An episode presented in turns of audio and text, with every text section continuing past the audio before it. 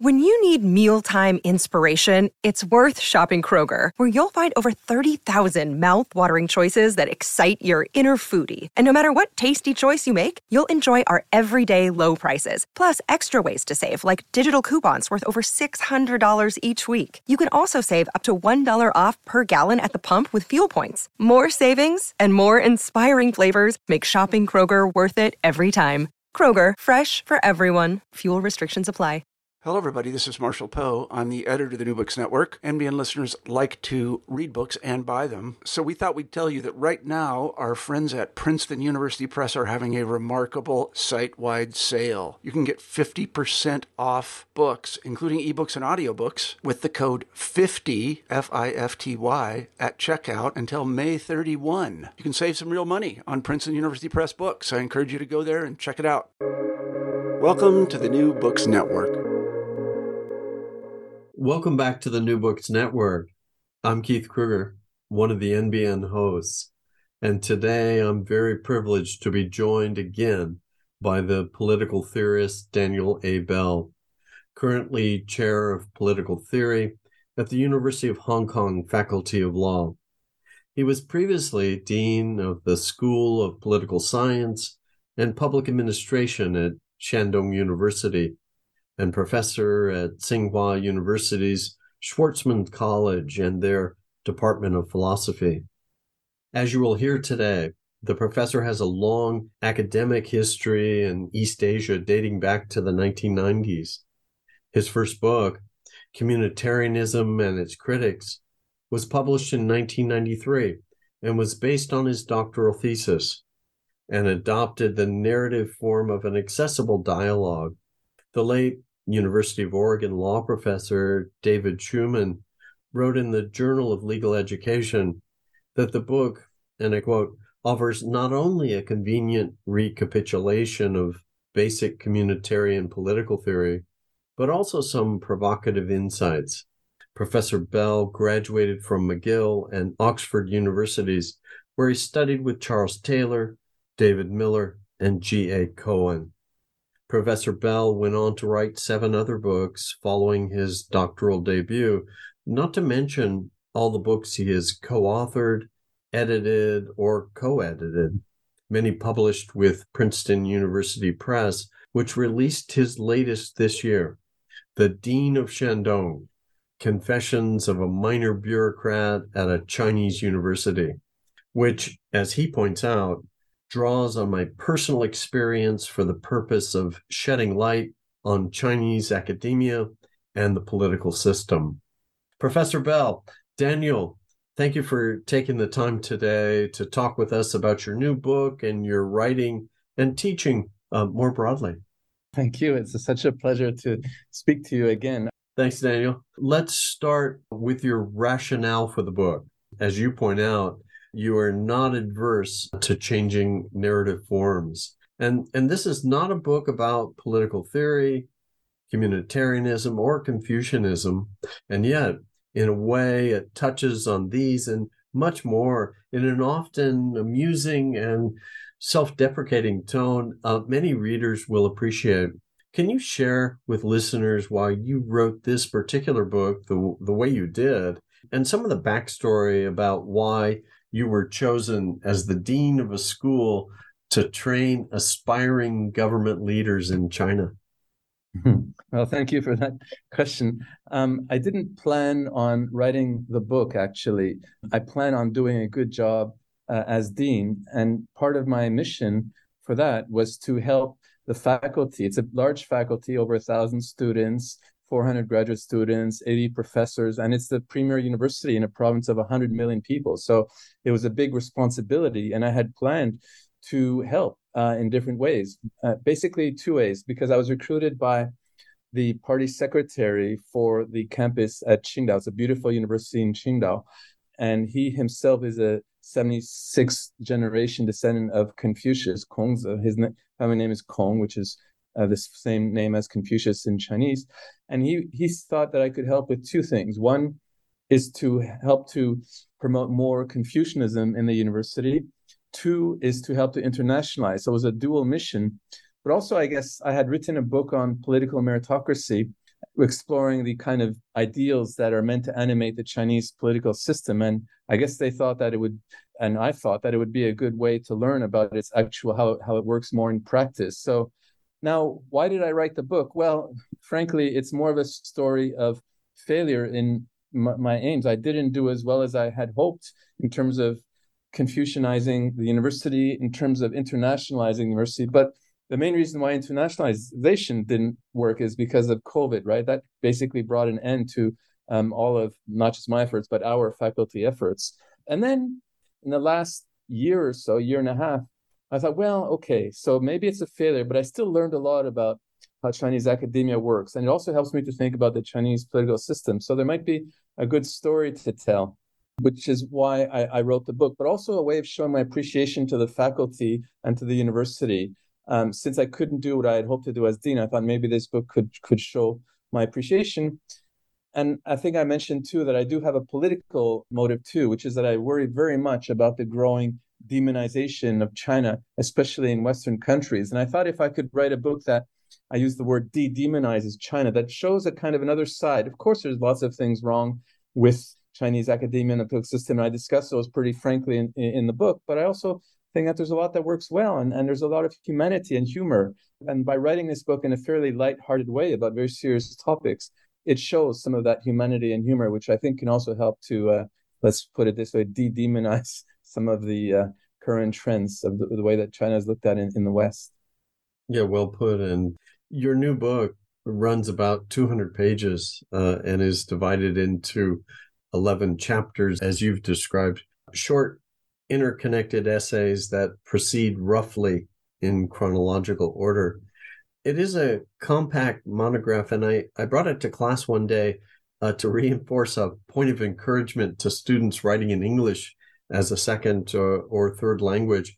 We had been evaluating parts of a McKinsey global discussion paper on the Asian consumer. So I, I took a minute to point out that the paper had eight authors in six cities on three different continents, with little doubt over half of them uh, working uh, in a second language. I had uh, with me uh, at the time a copy of your uh, Dean of Shandong, uh, which I then held up, noting there are French Canadian academics in China writing books in English. I didn't uh, immediately point out that you were also the dean, partly humoring me, but but also uh, with a good view from the front row. An earnest student, um, after the appropriate uh, time for silence had elapsed, uh, simply stated, "Cute cover." And she was right, of course. There are 12 emoji like graphic images uh, separating the titles and your name. So let me ask is there a cover story here, so to speak? Mm-hmm. Well, there, there is, and actually, one of the the, the cover is is a huge success. I'm I'm not, and I'm not praising myself because I didn't have anything to do with it. In fact, initially I I had used this AI called DALL to help you give it prompts and then it creates kind of designs, including cover designs. I sent all that to my editor and it was it was vetoed. And I said, let's rely on human graphic designers. And they came up with such a cute and creative cover. And everywhere, you know, people send me pictures of the cover all the time. It never used to happen. So it's really a, a big success, I must say. My father actually, he was a writer who turned bookseller at the end of his life, and and he used to tell me that you should always judge a book by its book cover, and I think on that standard, the book is a huge success.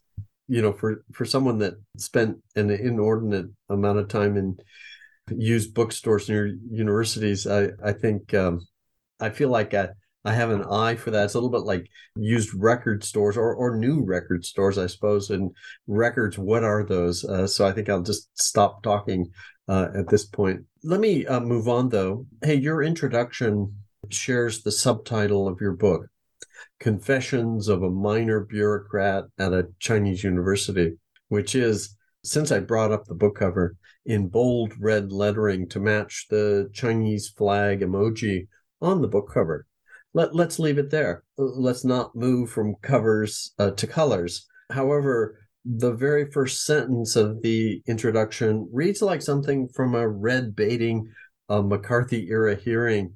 What I neglected to mention uh, was your choice of epigraph for the book, which seems like uh, such a good fit. Um, do you mind reading from your book's epigraph and a bit of the first few lines for us? Okay, thank you. Um, so it's written by a 10th century Chinese bureaucrat towards the end of his life.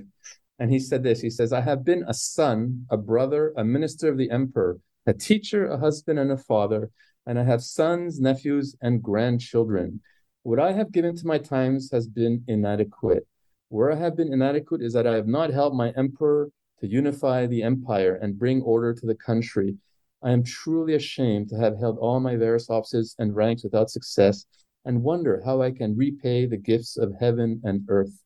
Now that's very moving.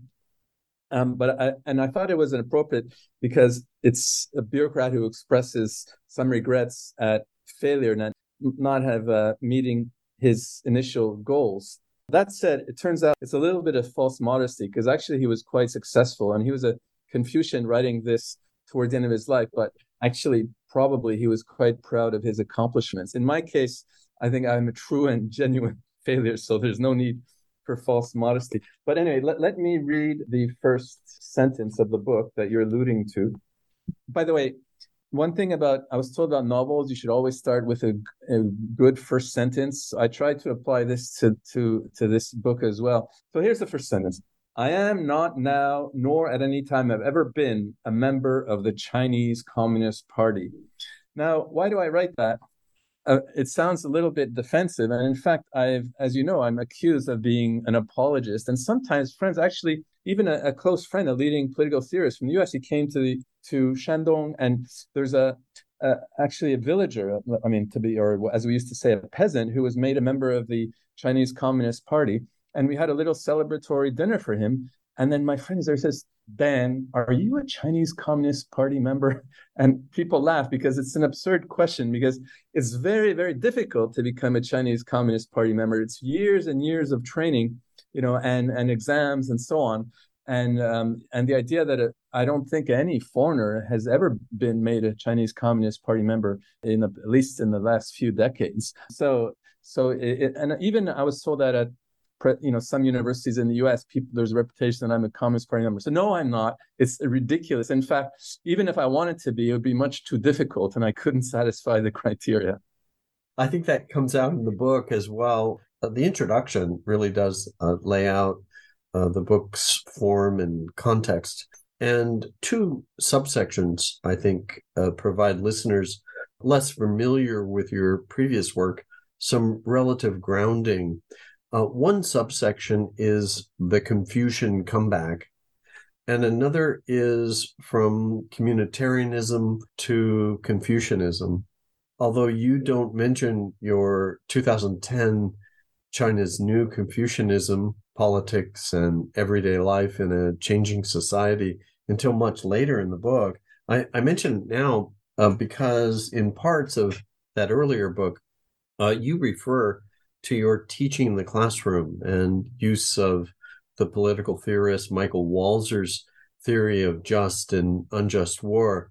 It was an interesting reading at the time of publication, back uh, when teachers here uh, still had the opportunity to design critical thinking elective courses, uh, even in business schools. Um, but I, I want to try to link your impressions of teaching then with how you feel now about the classroom environment as a kind of prompt let me uh, share what you wrote in china's new confucianism a book that those times allowed for translation from english uh, to chinese however uh, lengthy uh, the process as you describe it.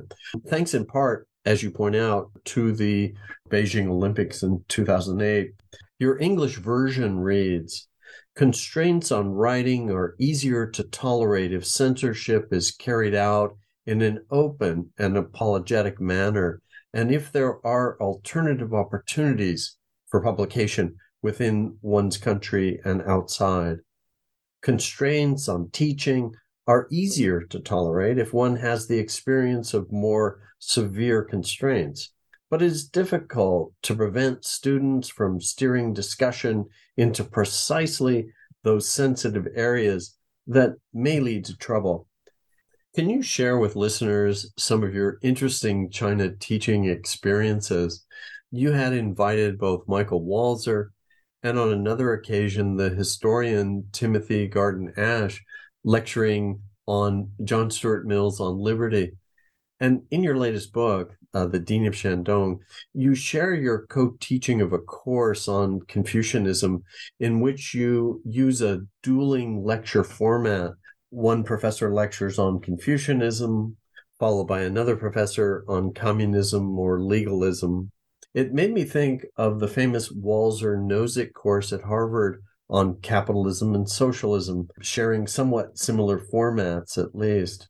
It seems like these were interesting times in terms of what you could do in terms of teaching. Do you see it as a kind of high watermark on the mainland, so to speak?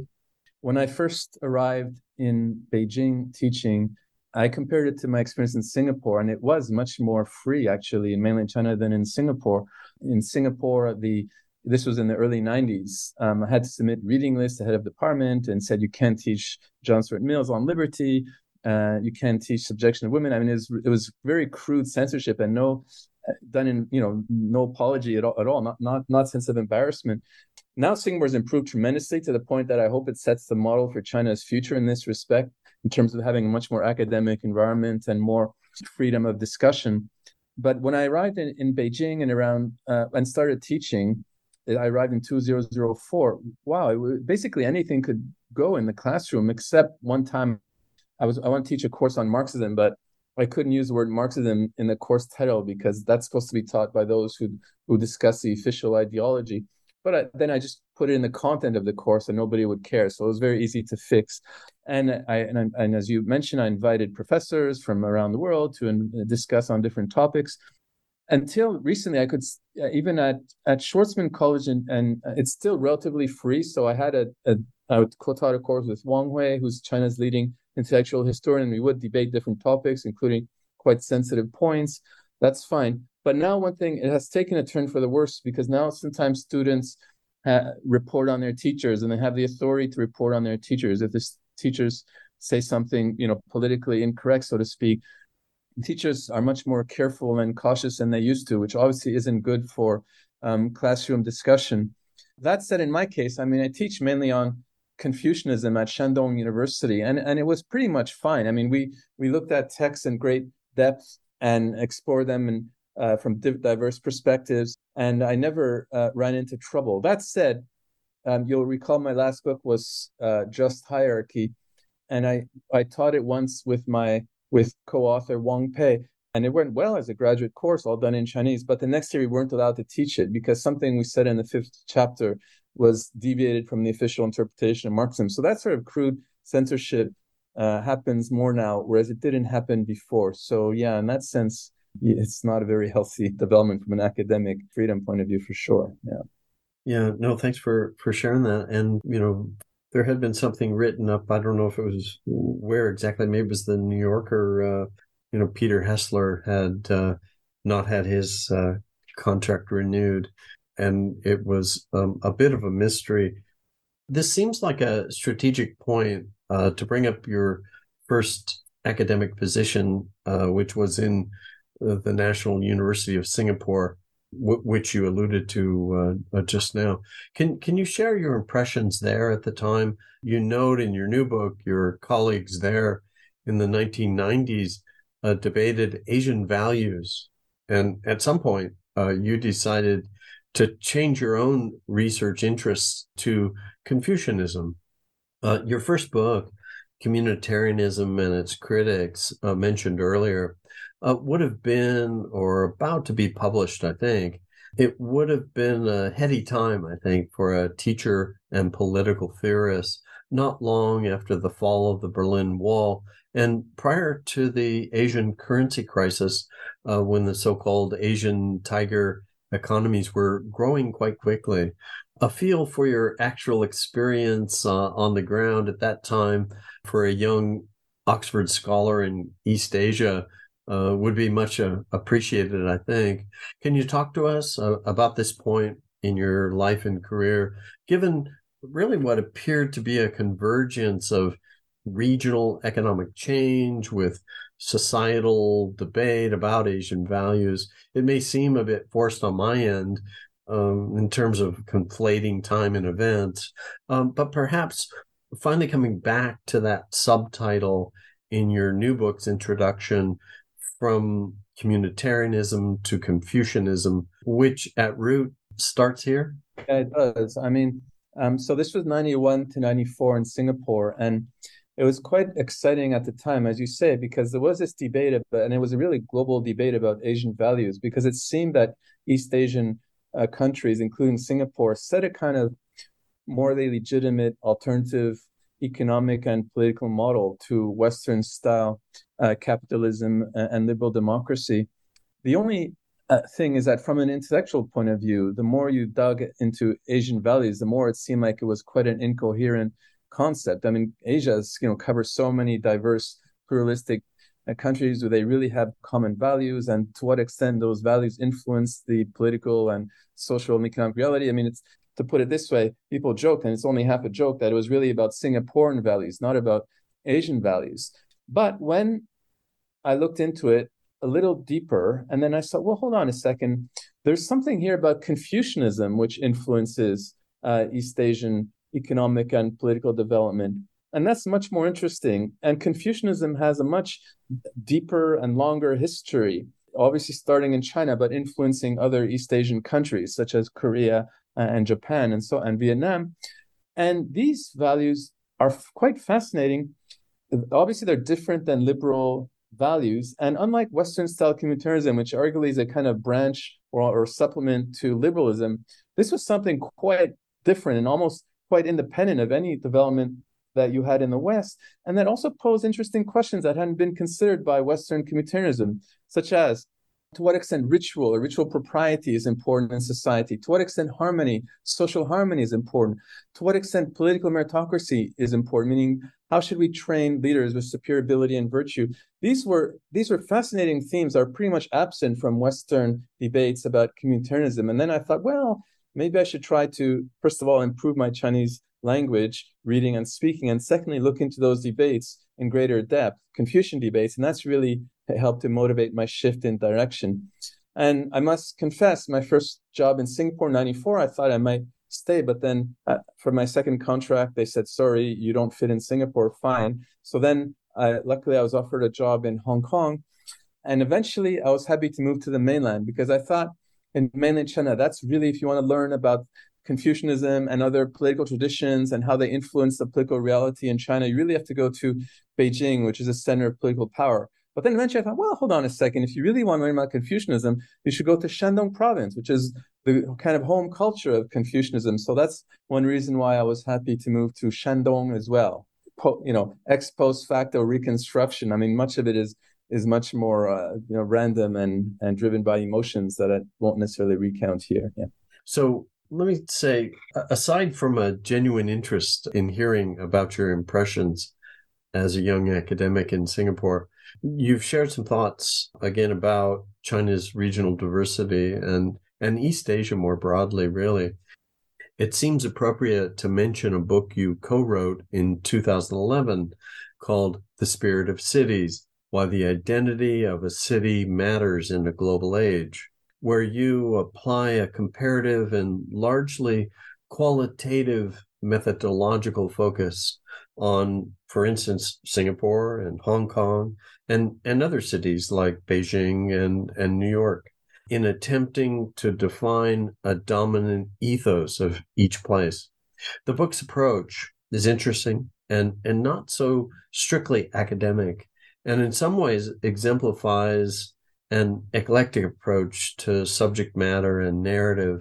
And perhaps it's uh, fair to refer to Walter Benjamin as you and de Shalit do in terms of his idea that the here and now experience is no less important for understanding social phenomenon, as you put it uh, in your introduction.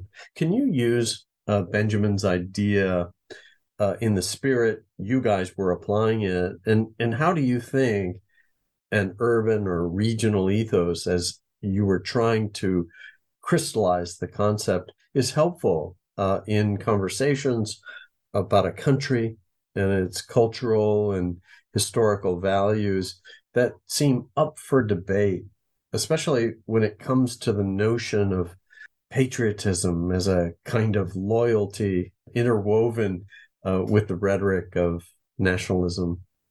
Well, so thank you. Um, th- this this book, The Spirit of Cities, I mean, one of the big myths about China is that it's a homogeneous and that other than having some minority cultures, the rest of China, 90% of the Han Chinese are quite similar, homogeneous, think the same way, act the same way. But anybody who knows anything about Chinese cities know how different they are. I mean, Beijing and Shanghai, for example, or in Shandong, you know, Jinan and Qingdao. There's hu- huge differences in, let's say, what people argue about or what the dominant ethos is and we we wrote a, a book on that. Uh, my my co-author and I, Avner de Shalit, just to show that it's not just. I mean, there we didn't we didn't draw just on Chinese cities, but we did have some Chinese cities. But look, that book was published in, as you say, 2011, and that was still under the times when actually you probably remember in those days every city in china affirmed its own spirit publicly it was chengshi jingshen it was the spirit of cities was just by pure coincidence was affirmed publicly by each city, and each city had to think about what its own distinctive spirit was as a way of affirming identity. So when our book was translated in Chinese, it became a huge hit because just by luck, um, we we hit upon this wave. But what happened a few years later is that all that stuff has basically been killed, and now there's much more emphasis on national unity and national ethos, and as opposed to emphasizing the regional differences, including city-based differences. So I, I think that's an interesting and uh, frankly not very positive phenomenon. But in terms of my own approach, I realize it's only in retrospect that I realize it's that just whatever I write is very much influenced by where I happen to be. I mean, some, you know, thinkers think in a very abstract way, and and it doesn't really matter where they are. But in my case, for better or worse, I just wherever I, I am happens to very much influence the things I care about and the things I write about. So I think Shandong, of course, is not a city; it's a province of hundred million people, but it's still quite distinctive in the sense that people, most people, take great pride in the Confucian tradition. And just to give you a simple example, I mean, which I mentioned in the book as well, the license plate in Shandong it has a character Lu for the country of Lu in in the war in, in the Warring States period, in the Spring Autumn period, and that's the home state of Confucius, and it it so they, they take great pride in that. It's defunct state, but it's still shown to be the pride of of Shandong province.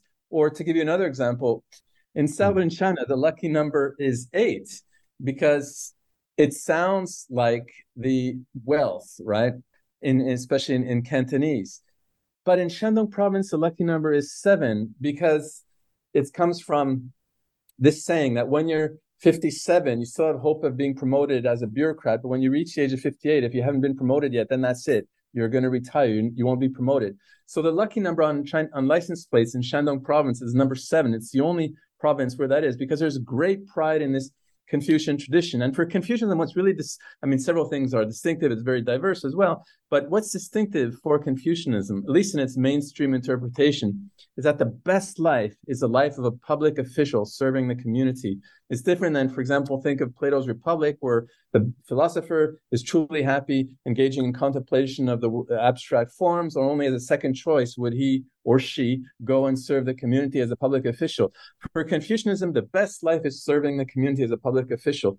And that ethos arguably is strongest in Shandong province. It's not being a business person, you know, it's really, or being a kind of abstract, uh, you know, physicist say, it's really serving the community as a public official.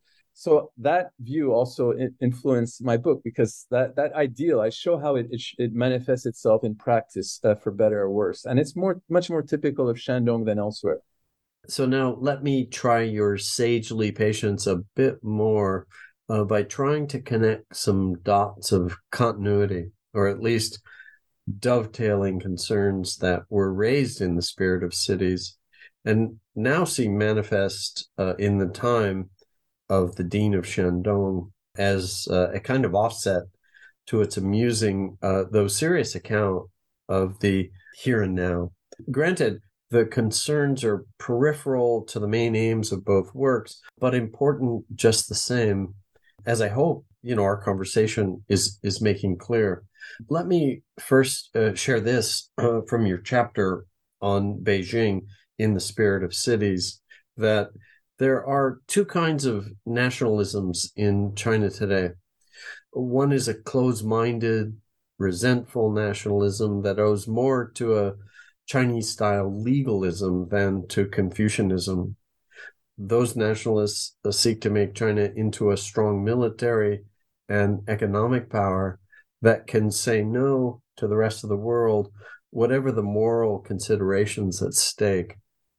The other is a more humane form of nationalism that takes pride in China's cultural traditions while remaining open to other influences. Those nationalists creatively reinterpret traditional values so that they fit contemporary circumstances and answer the needs of present day and future generations. They dream of a people who share a culture that is based on moral ideals rather than ethnicity or race. And their political aim is to build a country that secures the well being of its people and inspires the rest of the world primarily by means of moral power. It's too early to predict the winning side, uh, but we can be sure that the political drama uh, will be played out in Beijing. Out of your notes for this passage was reference to your 2011 co edited book, Ancient Chinese Thought Modern Chinese Power. Your notes regarding the second variety of nationalist sentiment uh, just described identifies the Chinese writer uh, Yan Xuetong, whom you also refer to in a note in the Dean of Shandong as China's leading realist thinker. In that note, you also mentioned the work of Graham Allison and John Mearsheimer in international relations. So I want to get your reaction to this from uh, Mearsheimer's 2014 book, The Tragedy of Great Power Politics. Uh, because of its intersection with your own expertise and experience as a Confucian scholar familiar with Yan Xuetong, uh, Mearsheimer wrote, the discussion up to now has assumed that Confucianism is essentially peaceful and does not advocate initiating war for any reason. But that assumption is not true.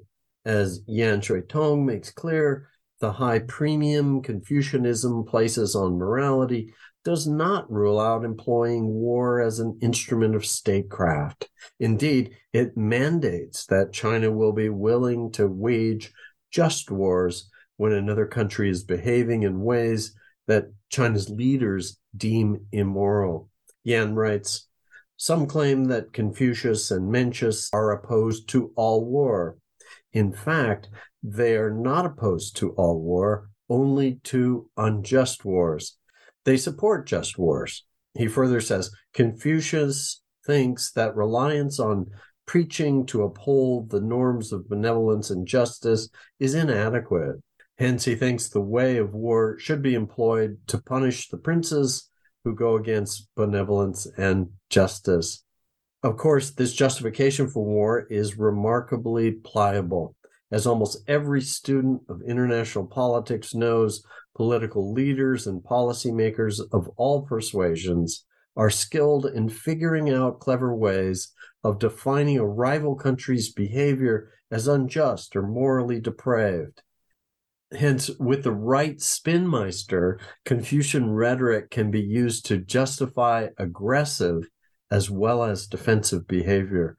Like liberalism in the United States, Confucianism makes it easy for Chinese leaders to speak like idealists and act like realists. Apologies for the admittedly long setup there, but I wanted to establish two things uh, before asking you for your own reaction to the Mearsheimer passage. That your background and scholarship establishes your credibility as a commentator on and about China, in spite of the pigeonholing efforts of some of your new book's harshest critics, which we will uh, come to later. For now, I understand you're not an IR scholar, uh, but can you share your thoughts on the implications of this short passage from Mearsheimer? He writes well and argues clearly, but wondering how his invocation of China's use of Confucian values being similar to America's use of liberal values moves anything forward toward reconciliation of some sort when it seems these days that values and isms discourse uh, becomes a kind of rhetorical cudgel uh, used on those with real or perceived ideological differences. In China, the two main political traditions, uh, the ones that were most influential, are Confucianism and legalism, Fajia. Sometimes it's translated as realism. And this is a tradition that basically the main purpose of politics is to increase state power and it's amoral. Anything goes for that purpose. So if you resort to aggressive warfare and that's the best way of increasing state power that's what you should do. And and the legalists were very uh, critical of the confucians not just for being idealists but for being hypocrites which is a bit what mearsheimer is implying as well. Um, so, but if Mearsheimer wants to go back to Chinese tradition, I mean, he should go to like Shang Yang, who's an early uh, legalist thinker who's just the most hard-nosed, amoral realist, and probably develops these ideas in mu- in in much more like ultra Machiavellian ways than than Mearsheimer or Machiavelli himself would do. But anyway, about Confucianism, what is the view on on warfare? It's true that Confucians are not pacifists, and I've written on this too, and they have a fairly developed theory of what when it's just to go to war and what are the what are the appropriate means employed in war. If, if Mencius is Mengzi is very very clear the book opens by he's scolding the ruler uh, one ruler of his day. It's it's the warring states period for resorting to unjust war meaning that it's aggressive uh, takeover of territory with no regard for moral ends or, or moral means. And it's very blunt. Um, and then he says no if you want to of course it's developed in the book in the rest of the book what counts as morally justified warfare it has to be if it's for purposes of self-defense and the people are on your side then you can defend yourself from an invasion. What about the equivalent of what today we would call humanitarian intervention he's very clear about the conditions for that. It has to be if you the people have to be oppressed in another country when you go in and rescue them so to speak they have to greet you and the welcome has to be long lasting and there has to be international support for that intervention. If those conditions are not in place then it's not it's not a just war. So it's hard to misuse um, you know there's no way that you could misuse for example Mencius's theory to justify the invasion of Iraq in 2003 or the invasion of Ukraine by Russia. I mean, clearly it doesn't satisfy those conditions that are laid forth by Mencius. So if you specify in a more systematic and clear way what the Confucian conditions are for just war, then I mean, of course, people can say whatever they want, but it's clear misuse if you, if one would draw on Confucianism for the purpose of justifying unjust war of the type that's being criticized by Mencius himself in the opening of his uh, uh of the book. So I guess that would be my uh, uh attempt at a response. No, thanks for that. No, and I realize there's a there's a lot there, and it's it's not a totally fair question, and part of it, say, originates from uh, the idea that I found it interesting that you know you and Michael Walzer uh, were able to get together at least for a time, and that you know one of his uh, big works was Just and Unjust Wars, and I realized the context is totally different, but it seemed it seems like uh, there are some themes that just continue to recur, you know, re- regardless of where you are. I, I, go ahead. When I was teaching at, at Tsinghua, actually I did a course on just and unjust where, that Michael Walzer's book is translated in Chinese. We we looked at his book, we looked at what Confucians say, and we had very lively debates. I'm not 100% sure that would be possible to do that kind of course in today's climate, but uh, just to let you know that we did do it in the past. Yeah. There are fascinating similarities, but also very important differences too with with Confucian uh, ideas about just war. Well, uh, before we get back uh, into uh, the Dean of Shandong uh, and an important chapter uh, titled Censorship Formal and Informal. Let's move uh, more directly into what Jonathan Franzen's uh, book of similar length was called The Discomfort Zone. It's a great title in which to consider the tone of the Gordon Chang uh, review of the Dean of Shandong in the New Criterion, uh, titled uh, Confessions of a China Apologist on Chinese Communism and Confucianism, and ends with these lines. Bell tells us early in the Dean of Shandong that his confessional book is of a piece with Rousseau's Confessions. Like that work, Bell says, he seeks truth. The truth I seek is not self understanding, but understanding of China, he writes. The problem is that Daniel Bell, despite his evident love for the Chinese people and his decades spent with them, does not truly understand China. Let's contrast that with James Crabtree's review in the Financial Times, where he titles the piece The Confessions of a Sinophile, a Western dean's wry and perceptive tale of life and bureaucracy in a Chinese university, and ends with these lines. All that said, Bell is right that critics of China are often ignorant of the pros and cons of China's system those who know the country well, and especially those like Bell who write about it with wit and insight, uh, deserve to be listened to. A red mist of anti China feeling increasingly blinds the West to the many strengths of the Chinese system. But a similar bias is true for China's few remaining admirers in the West, too, as they struggle to come to terms with what the same Chinese system has now become.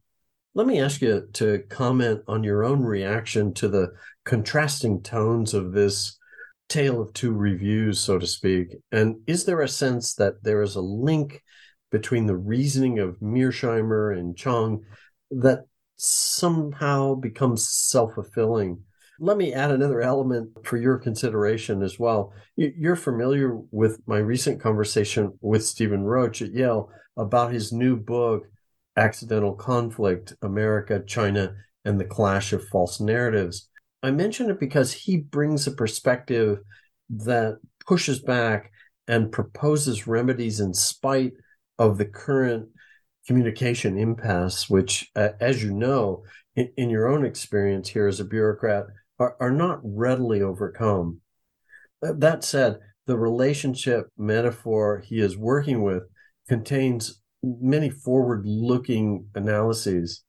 What do you make of this tale of two reviews, so to speak, Professor Bell? Do, do the apologist and uh, a Sinophile labels make any sense to you? Well, I'm not sure it's a, a, good idea to ask authors to respond to critical reviews, but it's hard not to sound defensive. But anyway, let me go ahead and respond since I've been asked. I mean, remember that my political motive of writing this book is to de demonize China. And Gordon Chang is one of the chief demonizers, very, very influential politically in, in right wing circles. So it's not surprising that he would write this kind of review. That said, I mean, it wasn't as bad as I expected. I mean, he uses words like, you know, entertaining and informative and insightful and so on. So I, I wasn't crushed, not that I would have been crushed because it's expected, but as, by the review as much as I should have. But I must say, though, that I, I here, let me, it's going to sound defensive, but I do admire his, uh, his, his chutzpah because here, his most famous book is The Coming Collapse of China, written in 2001. And that was just at the cusp of China's great economic takeoff when it was about to become a, a great global power. You know, so to say that I don't understand China when he has written this kind of book is a little bit odd on the face of it. Um, the second review is much more um, balanced and, and and critical. I'd like critical reviews. If reviews are straightforwardly positive, they're boring. So, of course, um, I don't agree with all the. I mean, there's one point in that review that I find a, a little bit uh, let's say surprising is this attempt to distinguish between the Chinese people and the Chinese government as though they're kind of completely separate. I mean, let's remember that the however flawed the political system is, it does attempt to select and, and promote public officials with above average ability and virtue. Of course, it doesn't always work, and sometimes it promotes corrupt people and so on, but it's still a huge, actually diverse ruling organization of over 90 million people. And are the rest of the country is, is it separate from that? I mean it's it's a ruling organization that you want to say selects or to be if the, if you want to be critical co-ops you know the elite sectors of, of society. And again i'm i'm quite critical of a lot of the policies in the book as well um, but still we have to recognize and according to polling that there's a lot of support for the ruling organization and compared to the relation between people and their rulers in other countries so I'm not so sure that it's possible to distinguish so neatly between the people and the government in a way that uh, Crabtree suggests or thinks that I ought, I ought to do so. I'm I'm, I'm not going to go that route either. yeah, his at least was a little more balanced in that sense. Very critical and, and insightful review. I mean, I appreciate it.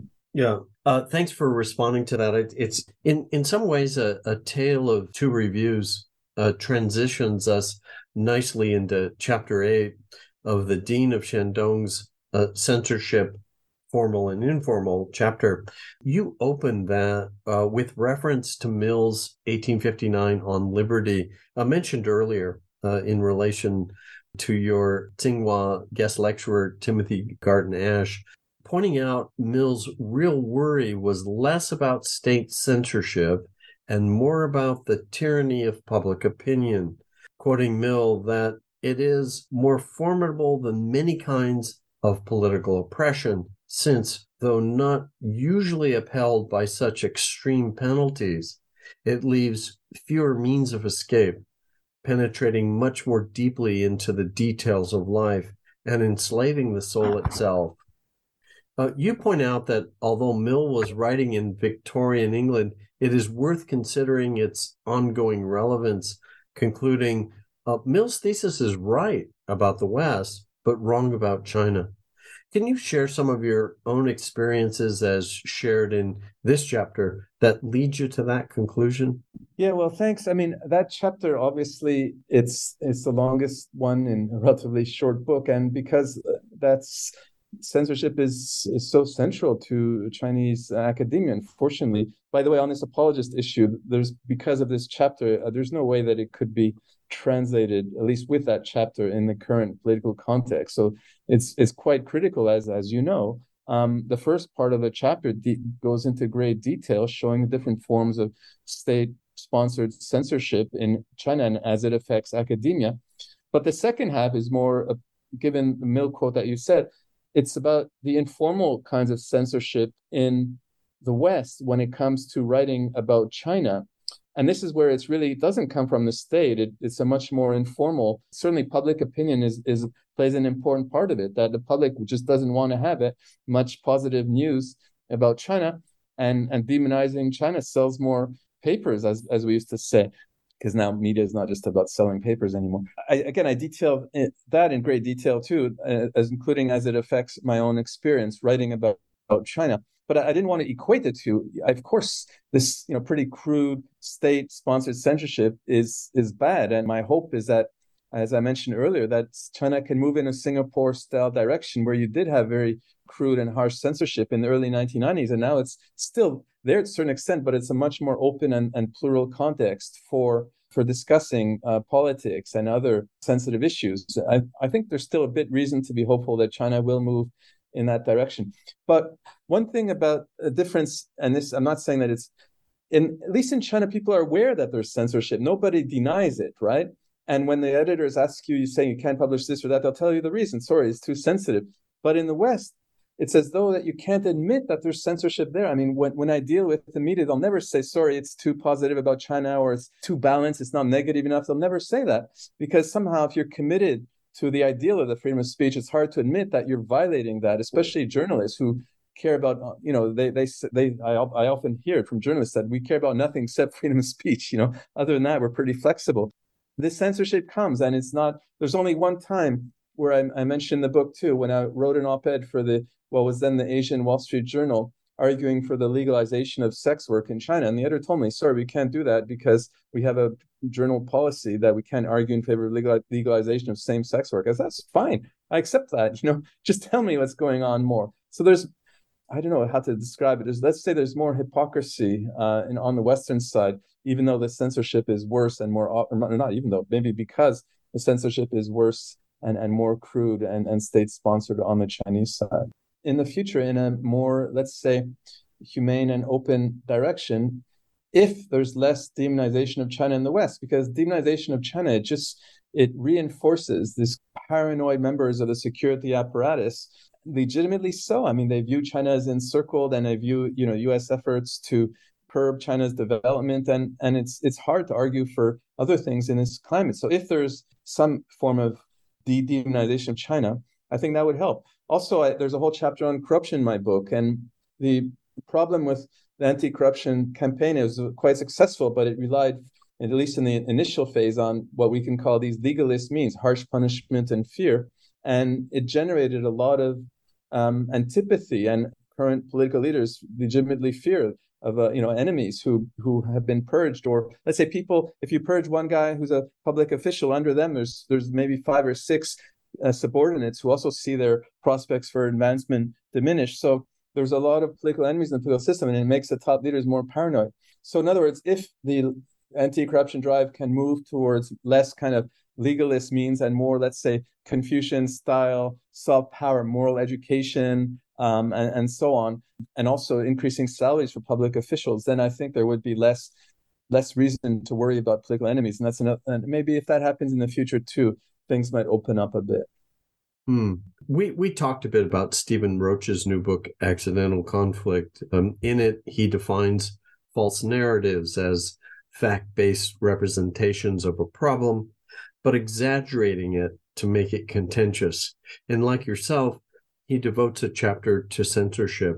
Your point about John Stuart Mill and public opinion uh, would be his equivalent, I think, uh, to social media's perpetuating, uh, and I quote, a confluence of falsehoods.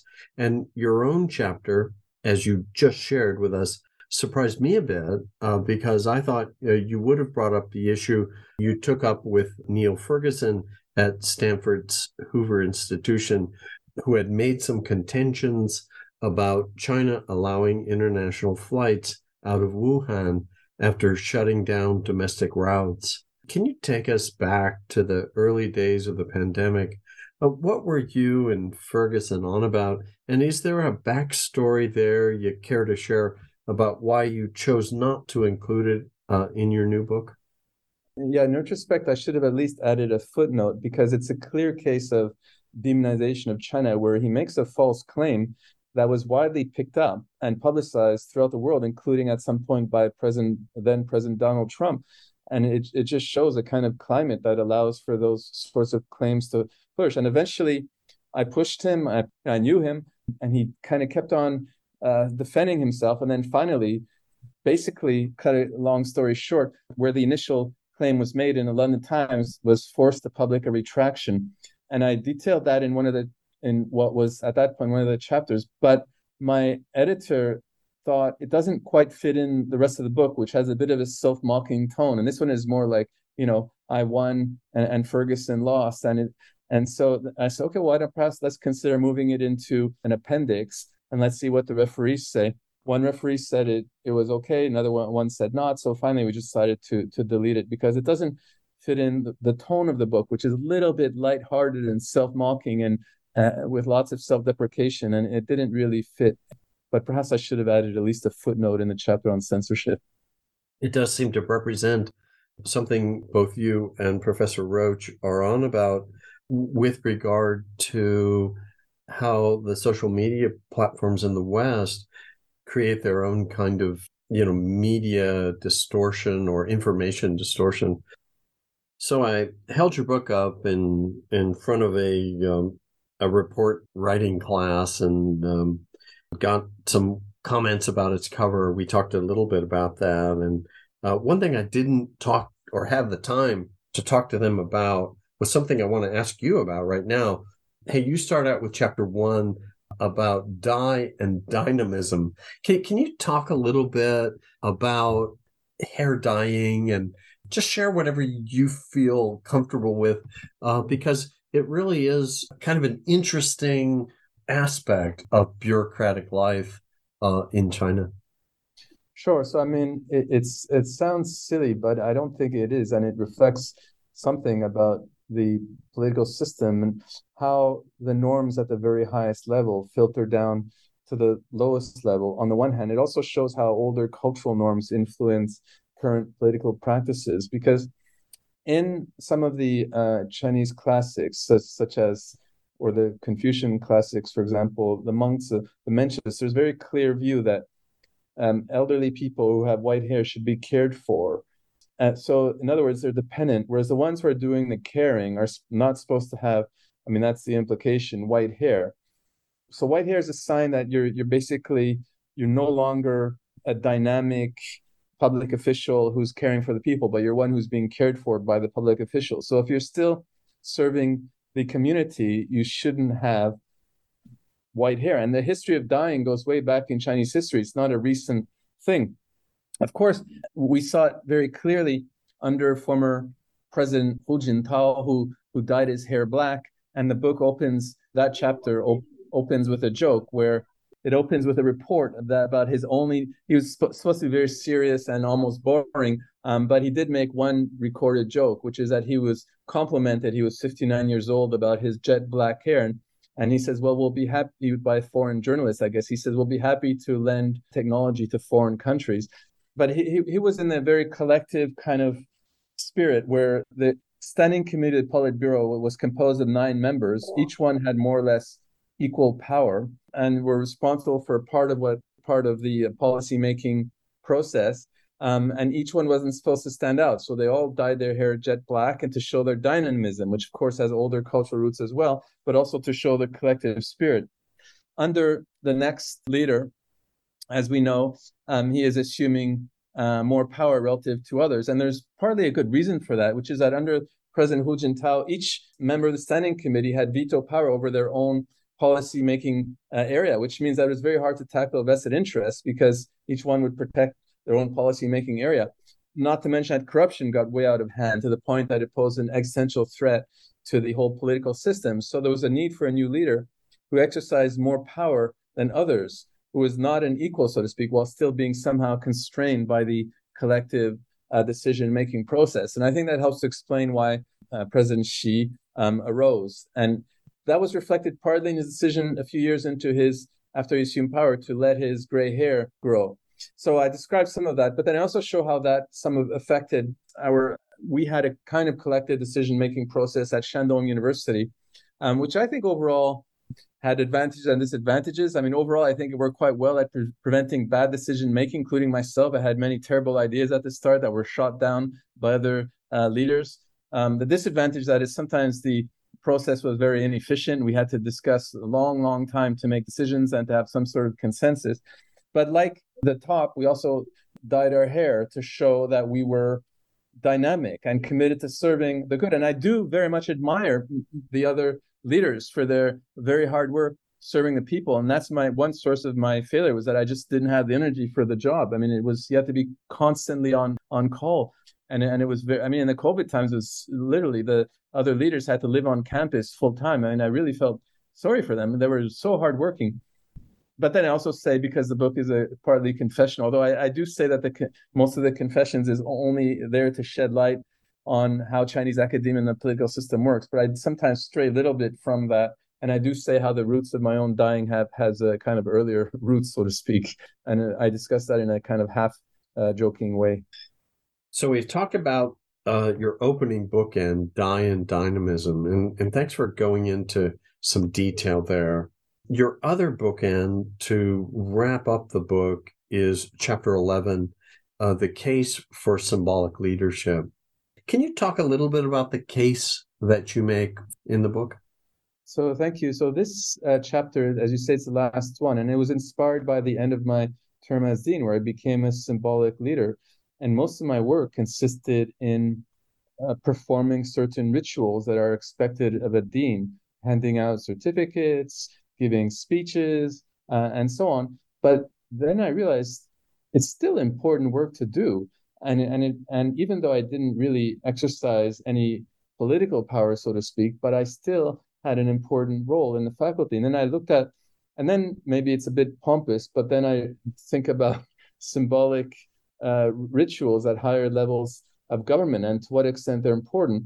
And they were important in, in Chinese history. I mean, when uh, an emperor in the Ming Dynasty, he basically became dissatisfied and stopped performing rituals. It it it, it helped to bring about the end of the dynasty. So, what about symbolic monarchy? Well, if you were to design a, an ideal political system, um, I think there's very one important separation of powers, which which one would think about, which is a separation of ritualistic power from political power. That ideally you would have one ruler who who is symbolic, who exercises ritualistic power that has the purpose of sim- symbolizing national unity, and also that allows for people to project their emotions onto.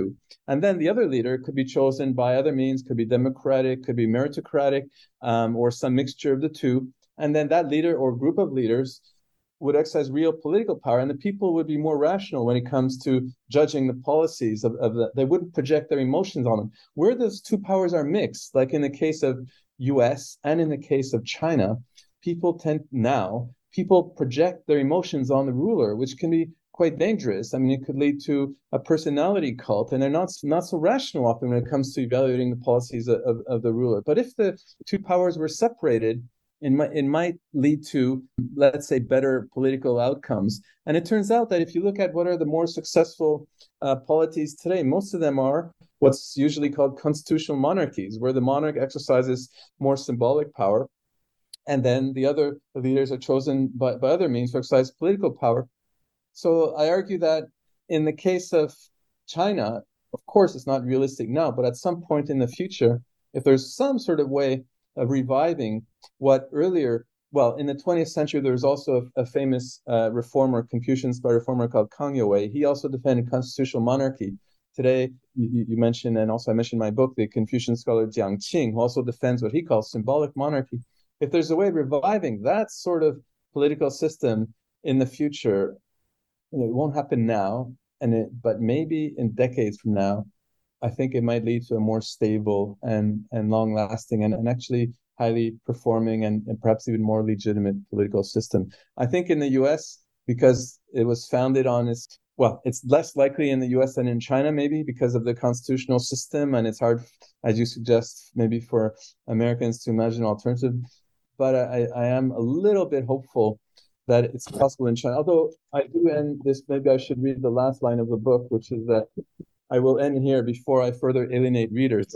So I'm not 100% sure that uh, even what I say here is remotely plausible in the case of China, but why not throw out some ideas for the future?